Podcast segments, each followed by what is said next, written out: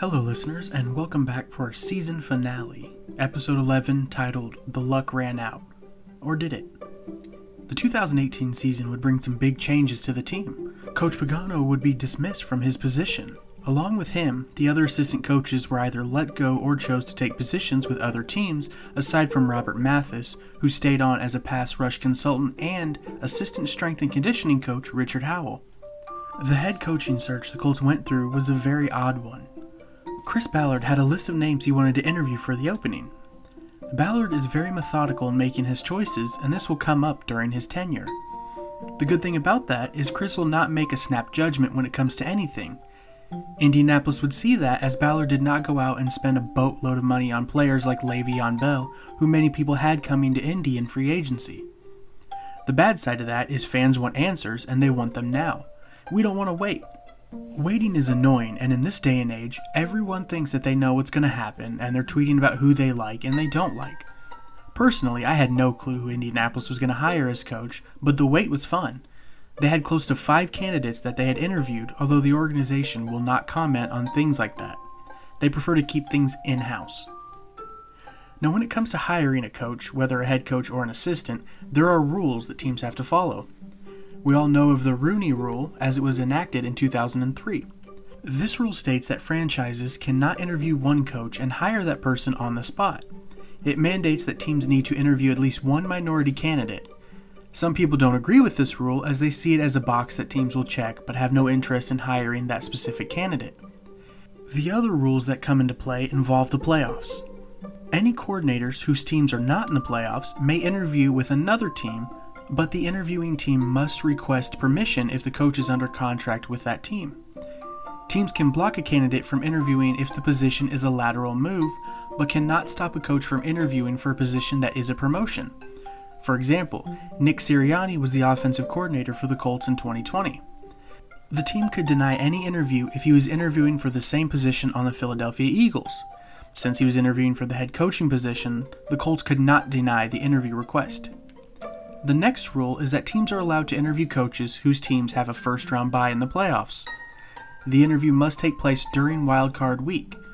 Once those games are played, interviews cannot be conducted.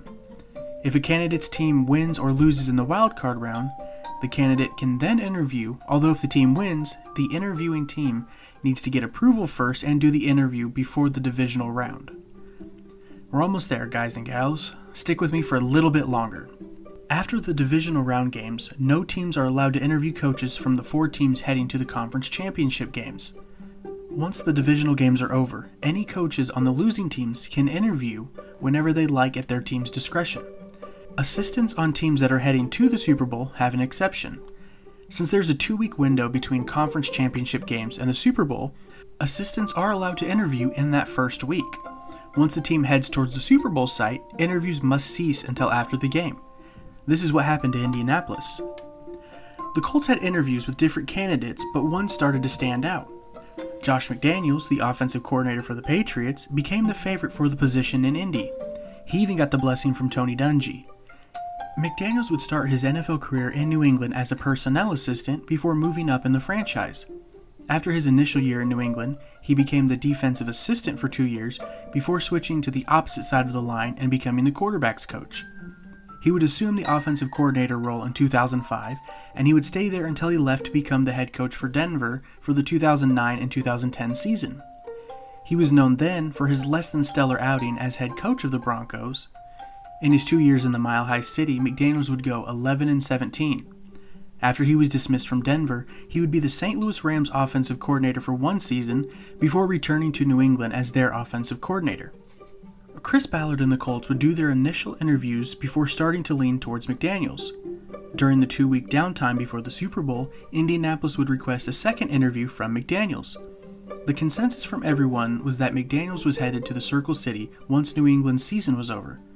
Even though a contract was not signed, McDaniels had started to fill out his coaching staff. One of the assistants he hired was the Dallas Cowboys linebacker coach Matt Eberflus. With New England beating Jacksonville in the AFC Championship game, the Colts were unable to announce McDaniels as the head coach. It would have to wait until after the Super Bowl. Sunday, February 4th. Super Bowl Sunday. Christmas in February. People get together and have fun cooking out, enjoying drinks, or tailgating with their friends.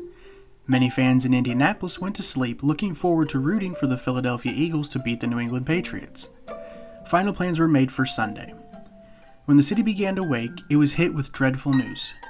Earlier that morning, linebacker Edwin Poundcake Jackson had died. Jackson had gotten the nickname Poundcake due to him missing a flight to Arizona to meet with the Cardinals. He got on the next flight, and his mother made a homemade pound cake for him to take as an apology. The nickname would stick with him for the rest of his career. Jackson had gotten an Uber to take him home just before 4 a.m. On the way, Jackson asked the driver, Jeffrey Monroe, if he could pull over as Jackson began to feel sick. Both men exited the car and stood off to the side as Jackson tried to feel better. While on the shoulder, both men were killed as a driver veered into the emergency lane. The driver would later be sentenced to 16 years in prison and another three and a half years for re entering the country illegally. Jackson's family would start a foundation in his name known as the Edwin Jackson 53 Foundation. The foundation offers scholarships to extraordinary college students who demonstrate a commitment to youth focused community services. If you'd like to learn more or donate to the foundation, please visit edwinjackson53.com. While the NFL mourned Jackson's death, there was still a game to be played. The game was one for the ages. In the end, the Philadelphia Eagles would win by a score of 41 to 33. After the game, when asked about the head coaching position, McDaniels refused to comment on it. Pro Football Talk would tweet out a story during the game stating that there was increased chatter that McDaniels was having second thoughts about taking the job in Indy. Some people chalked it up to PFT talking about something that wasn't true. Sometime between the loss on Sunday through the following Tuesday night, Patriots owner Robert Kraft started talking to McDaniels, trying to keep him in New England. The Colts would put out a notice at 11 a.m. the Tuesday after the Super Bowl announcing they had reached a deal for McDaniels to become head coach. At 4:15 that day, Indianapolis would schedule a press conference for the following day at 4 p.m. to formally introduce him as the coach. A little over four hours later, the Colts would send out a tweet that said McDaniels informed them he would not be joining the team. This threw a wrench into everything. Many different opinions came out about why he would change his mind. Was this all a ploy by the Patriots to get back at the Colts for Deflategate? Was Andrew Luck's arm not back to playing condition? Some sources would say that it came down to McDaniels not being able to pick his players, similar to how Bill Belichick does it in New England. We'll never get a 100% true answer. The next morning at 11 a.m., Chris Ballard would have a press conference to talk about what happened. Ballard would say that McDaniels was a good football coach and that he wished him the best in the future. He would explain the events from the night before. He said that McDaniels called him and told him he had bad news for him. Ballard would say that he did not try to change McDaniels' mind. He wanted someone who's 100% committed to the team. When the press conference ended, Ballard left with a soundbite that got fans excited. The rivalry is back on. Now that Josh McDaniels was no longer a choice, Ballard had to go back to his list of candidates. He would use this time to interview other people he had not gotten the chance to. This would turn out to be a great idea. One of the people he interviewed in the second round was Philadelphia Eagles offensive coordinator Frank Reich. Reich had been a professional player for 14 years in the league. He was known as the backup quarterback for the Buffalo Bills that led the team to the largest comeback in NFL postseason history. Reich would also get his first shot at coaching with the Indianapolis Colts as the quarterback coach under Jim Caldwell. Frank Reich is known as the quarterback whisperer. He was the offensive coordinator for the San Diego Chargers in 2014 and 2015 before joining the Philadelphia Eagles. Indianapolis would introduce Frank Reich as the head coach five days after the McDaniels fiasco. Reich would keep the coordinators that McDaniel chose, letting them decide if they wanted to stay under contract or leave, no hard feelings. Now that the head coaching part had been done, it was time to move on to the off-season activities. First up was free agency. The Colts would add some key contributors to the team. Denico Autry and Eric Ebron would highlight the free agency class, while players like Donte Moncrief and Frank Gore would leave. The draft class in 2018 would start to get the attention of the NFL when it came to Chris Ballard and what he was building. About a month before the draft, Indianapolis would trade their first round pick, the number 3 overall, to the New York Jets for the 6th, 37th, 49th, and a second round pick in the 2019 draft. Indianapolis would make the most of those selections. At 6, the Colts would take guard Quenton Nelson, linebacker Darius Leonard at 36, guard Braden Smith at 37, and defensive ends Kemoko Turay and Tyquan Lewis at 52 and 64, respectively. Indianapolis would round out the draft with Nyheim Hines, Daurice Fountain, Jordan Wilkins, Deon Cain, Matthew Adams, and Zaire Franklin. All of these players would play during the season. Now, not many teams have all of their draft picks step in and make contributions right away. Andrew Luck was set to return as the starting quarterback. The season would not start the way Indianapolis had envisioned it, though. They would lose five of their first six games. One good thing came out of the losing streak, though. In week four, Indianapolis was set to face the Houston Texans. The game would not start off well as the Colts were down 28 to 10 at one point, but would fight back to tie the game and send it into overtime. The teams would trade field goals before the Colts faced a fourth and four with less than a minute left in overtime. Instead of punting the ball and trying to end the game in a tie, Indianapolis would try to convert the first down. They were unsuccessful, which had many reporters and pundits questioning the coaching style. Reich would shut down the talk rather quickly. He said, quote, I'll address it now. We're not playing to tie. We're going to go for it 10 times out of 10. End quote. The Colts would lose two more games after that before winning 9 of their last 10. Week 17 would be the last game of the NFL season, Sunday Night Football. It was a win or go home game. Both the Colts and the Tennessee Titans would enter the game at 9 and 6, vying for the final wildcard spot in the playoffs. Indianapolis would end up winning the game 33 to 17, securing the 6th seed and setting up a date with the Houston Texans. In the wildcard round, Indianapolis would end up winning by a score of 21 to 7, moving on to face the number 1 overall Kansas City Chiefs. Unfortunately, the season would end at Arrowhead Stadium as the Chiefs would win 31 to 13. While it was rough seeing the season end as it did, there was hope for the team. They overcame odds and turned in a great season. Darius Leonard, who some labeled the worst draft pick of the 2018 class, won Defensive Rookie of the Year, and Andrew Luck would win Comeback Player of the Year. The 2019 offseason would start well before changing in a flash. The Colts would add players like Devin Funchess and Justin Houston during free agency before adding some other new players in the draft. Indianapolis would draft Rock Ya-Sin, Ben Banogu, and Parris Campbell in the second round, Bobby Okereke in the third, Khari Willis in the fourth, and would finish out the draft with Marvell Tell, EJ Speed, Gerri Green, Jackson Barton, and Javon Patterson. Some of those players would be difference makers, while a couple would not make the team. Now, no team can be perfect every draft. During the offseason, Andrew Luck would get injured and it would be slow healing. The team would describe the injury as a calf strain and a high ankle issue. Luck had not played in the first two preseason games when the third game became a tough one to watch. As for preseason games, there are not a lot of viewers. It's usually backups and fringe guys who are playing, so the action isn't as exciting. During the third quarter of the game, ESPN's Adam Schefter would tweet out something that broke hearts all over Indianapolis as well as the NFL. His tweet would say, Filed to ESPN. Andrew Luck has informed the Colts he is retiring from the NFL per source. There will be a press conference Sunday to make it official, but Luck is mentally worn down and now checking out. This message was the Saturday night before the planned announcement.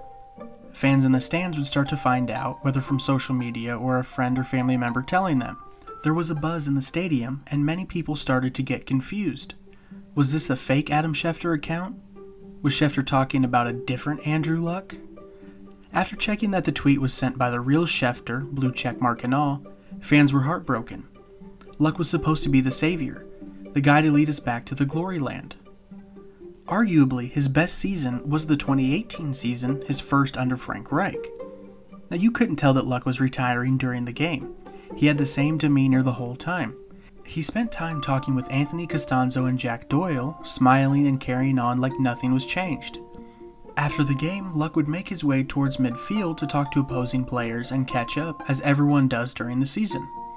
Part of the way there, a Colt staff member would stop Andrew and motion him to head towards the locker room.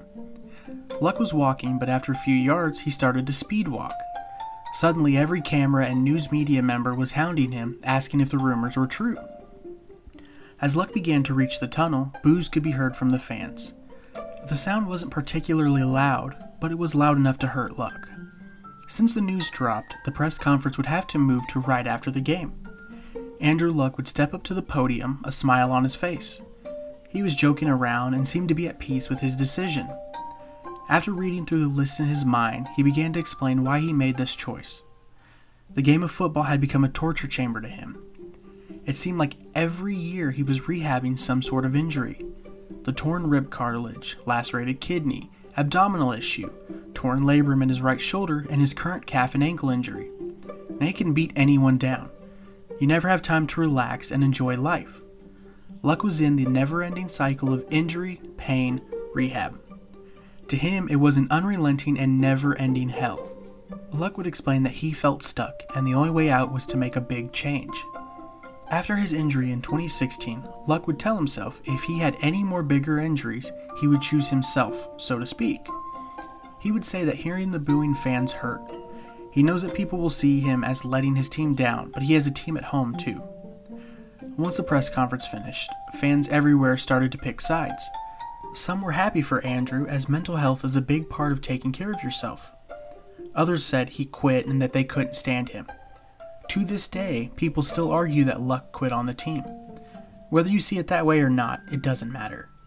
In a recent interview with T.Y. Hilton, Hilton would explain that Luck was the happiest he had ever seen him. He was enjoying the retired life and raising his daughter. In my opinion, it did hurt to see Andrew Luck walk away. I wanted him to stay, but I get not being able to do it anymore. Why push yourself too far? Some people don't recognize when it's become too much until it's too late. Whether it's a professional athlete or a 9 to 5 worker, anyone can get in over their head. Don't be afraid to talk about what's bothering you. Some people fall into addictions or other poor life choices to help cope with life. I can say as a fan, I wish he would have stayed, but also as a fan, I can respect that he knew when to call it a career. I don't know if you will ever hear this podcast, but from the bottom of my heart, I want to say thank you for being our quarterback, and I wish you the best with your life. After the devastating news, the team would need to get back to work. Jacoby Brissett would become the leader of the offense. The Colts would sign him to a two year extension as well. Indianapolis would also add another former New England Patriot as they signed Brian Hoyer to back up Brissett. The Colts would start off strong, winning five of their first seven games, including a 19 3 dogfight against eventual Super Bowl winners, the Kansas City Chiefs. After the Week 8 win against Denver, the Colts would head to Pittsburgh, where things would start to fall apart. Jacoby Brissett would get hurt in this game, leaving Brian Hoyer to take over. The Colts would narrowly lose this game 26 24. Jacoby would miss the next game as well before returning in week 11. Lingering effects from the injury to Brissett, as well as injuries to T.Y. Hilton, Marlon Mack, and Eric Ebron, would cause the team to drop some games. After starting off 5 and 2, Indianapolis would finish the season 7 and 9 and out of the playoffs. Fans were in disagreement, either saying that Jacoby Brissett wasn't a good starting quarterback or that the knee injury and key players missing time was the cause behind the late season downfall. Either way, the Colts needed help and were on the search during the offseason. The 2020 season would bring a familiar foe to help out. Philip Rivers would not be re signed by the Los Angeles Chargers and would come to Indianapolis in free agency. Along with Rivers, Indianapolis would add Xavier Rhodes, TJ Carrie, and Trey Burton, and would trade the 15th overall pick to the San Francisco 49ers for DeForest Buckner. Eric Ebron, Pierre Desir, and David Funchess would all leave and head to other teams as well. After an injury plagued season, the Colts had decided not to re sign Adam Vinatieri. Now, as we all know, COVID 19 was a huge issue in the world, and sports was not untouched by it teams were not allowed to have face to face meetings during the offseason, and the NFL draft was changed from Las Vegas to strictly virtual. Staff for teams would have to have Zoom meetings to conduct business. With the draft being in Las Vegas, the Vegas had to show what they could do. The red carpet stage would be the water at the Bellagio fountains, and the players would be brought there by boat. The main draft stage would be constructed next to the Caesars Forum. This was all done to coincide with the Raiders' move from Oakland to Las Vegas. Since the in person draft was canceled, the NFL announced that the 2022 NFL draft will take place in Las Vegas. The Colts would begin their draft by selecting wide receiver Michael Pittman Jr. out of USC with the 34th overall selection. Indianapolis would move up three spots from 44th to 41st to select running back Jonathan Taylor out of Wisconsin.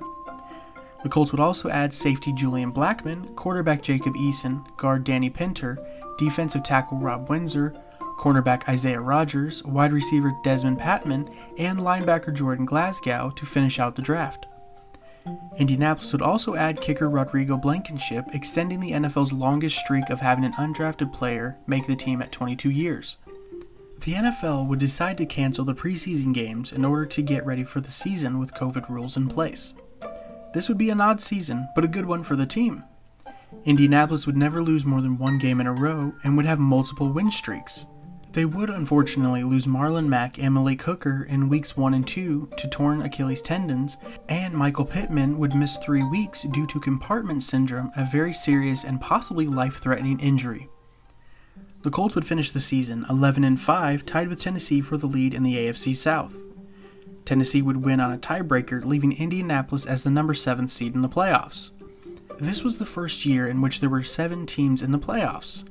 Only the first seeded team would have a bye week. Indianapolis would head to Buffalo to face the second seeded Bills. The game was close, but the Colts season would end after they failed to convert from the Bills' 47 yard line with two minutes left. Even though the season didn't go as planned, fans are excited as the team is building towards something special.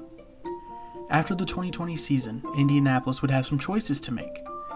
Philip Rivers would decide to retire and Jacoby Brissett would be a free agent, leaving only Jacob Eason, who did not play during the season, as the only quarterback under contract. As of recording this podcast, the Colts have re signed T.Y. Hilton, Xavier Rhodes, Marlon Mack, TJ Carrie, and Al-Quadin Muhammad. Denico Autry would head to Tennessee, Anthony Walker to the Cleveland Browns, and Jacoby Brissett would take his talents to South Beach and join the Miami Dolphins.